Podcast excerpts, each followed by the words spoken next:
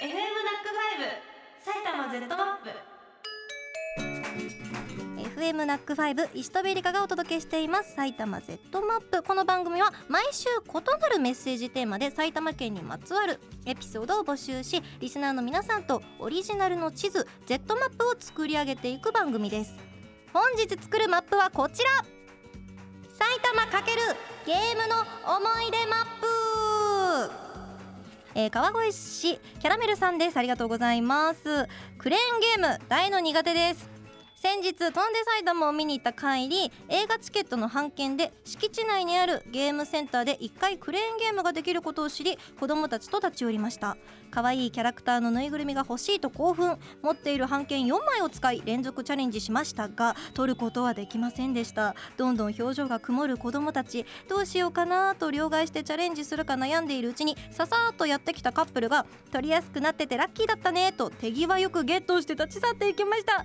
惜しったのにお母さんが下手っぴだからと、えー、4歳末っ子に泣かれてしまったのでクレープにアイスをトッピングしたのを食べて機嫌を直してもらいました。クレーンゲームねわかります。でもね私もねめっちゃクレーンゲーム好きであのよくフィギュアとかあの好きなキャラクターのぬいぐるみとか私も取りに行くんですけど私もね別に上手なわけじゃないので私の場合はあのもう1回お金をかけたならば取れるまでお金をかけ続けるっていうのをモットーにやってるんですけど アドバイスとしてはある程度お金をかけた後は店員さんに声をかけるですね。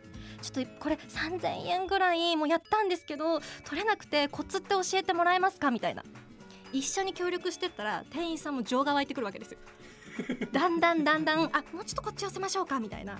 そのうちちょそんなに混んでなければつきっきりとかで見ててくれるんでそしたらこうちょっと取りやすい位置に動かしてくれたりとかこここうすると取れますよみたいなアドバイスくれたりとかするんでもう私は行きつけのゲームセンターがあるんで。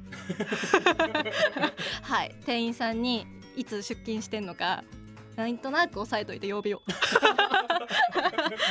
そう。五条悟のフィギュアとか入るってなったらもうすぐ取りに行ってつきっきりで。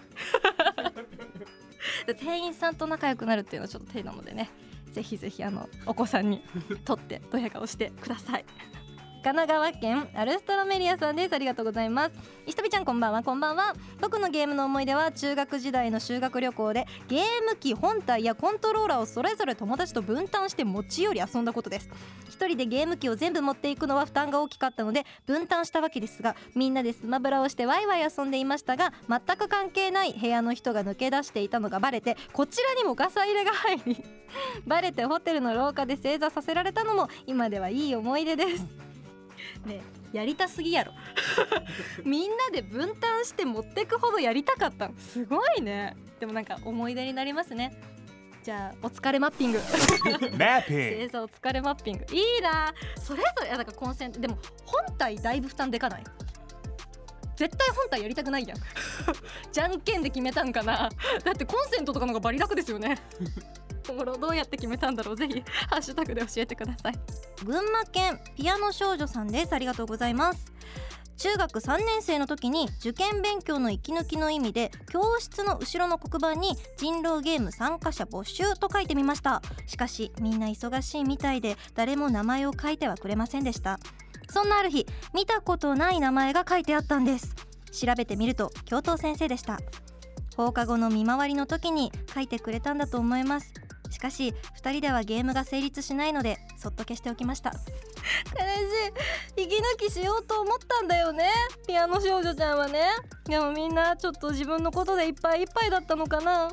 でもそんなある日って言ってるから書いてから数日経ってますよねきっとね。誰か書いてやれよ。息抜きぐらい大事でしょうね、でも教頭先生優しいね。そういう先生いてくれるのめちゃくちゃ素敵だなと思います。ありがとうございます。富士見市東吉さんです。ありがとうございます、えー、私が小学生の時に流行っていたのが育成ゲームのデジタルモンスターです。デジモンだ。弟もやっていて学校に行っている間は、えー、父に見てもらっていました。学校から帰ってデジモンを見てみると私のは進化していましたが弟のは卵に戻っていました。父の話によると強くなると思いリセットボタンを押してしまったらしいのです。弟は泣きしゃくり父はひたすら謝りその場は修羅場と化していました。わかるこれ。なんかちょっと違うけど女子で言うとたまごっちとかも私母親に預けて育ててもらってたりとかしたから違う予想だにしないものに進化しちゃったりとかすると当たってたな。でも お母さんもお父さんもさお仕事の合間にやってくれてるんだよね。でもね悔しいんだよね。わかる。共感共感マッピング.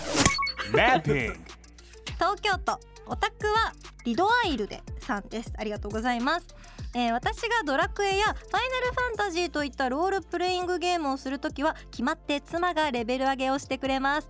妻が言うにはストーリーを進めるのは頭を使うけどレベル上げには何も考えずにバンバン呪文や呪文や魔法が使えるから楽しいとのことです。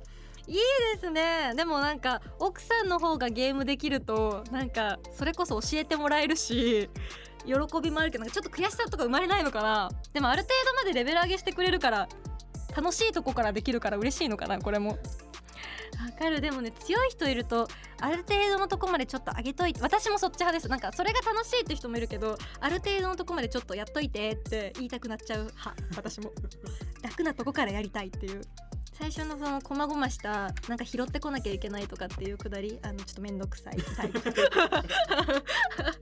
めちゃくちゃ気持ちいいわかるぞマッピング。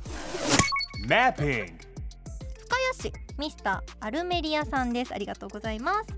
エリカさんこんばんは。こんばんは。私は小学生の時にファミコンのスーパーマリオブラザーズがとても大好きでした。ある時近所のおもちゃ屋で100円でファミコンが10分遊べたんです。そのため私はスーパーマリオブラザーズを10分以内に全クリしたことがあります。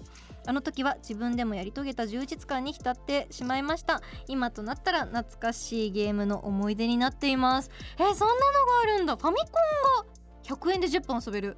へえしかも 10, え？10分以内に全クリって結構すごいスピード感でいかないと無理くないですか？ねそうですよね。え？すごプロじゃん。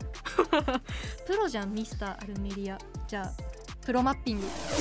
Mapping. さっきマッピング雑じゃないってあのポストされてた バレてる